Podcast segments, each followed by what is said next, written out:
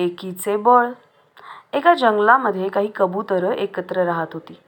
एका झाडावर राहणारी पंधरा ते वीस कबुतरं एकत्र दाणे टिपायची फिरायची एकमेकांबरोबर राहून त्यांची चांगली ओळख आणि मैत्रीही झाली होती.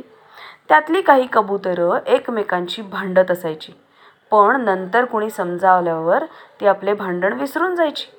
असेच दिवस चालले होते. एका संध्याकाळी ही सगळी कबुतरं उडत उडत दूर एका नदीकिनारी गेली. तिथे काही मोकळ्या जागेमध्ये त्यांना दाणे विखुरलेले दिसले. सगळे खुश झाले आणि दाणे टिपायला लागले. थोड्या वेळाने त्यांच्या लक्षात आलं की ते एका जाळ्यात अडकलेत. सुटण्याचा प्रत्येकाने वेगवेगळा प्रयत्न केला. तरीसुद्धा ते जाळ्यामधून काही उडू शकले नाहीत बाहेर नाही पडू शकले.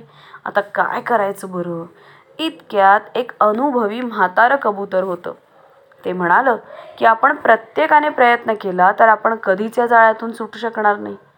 सगळ्यांना सुटायचं असेल तर सगळ्यांनी एकत्र प्रयत्न करूयात आणि उडूयात.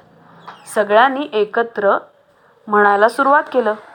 एक दोन तीन आणि सगळे एकत्र जाळ्यासकट उडू लागले.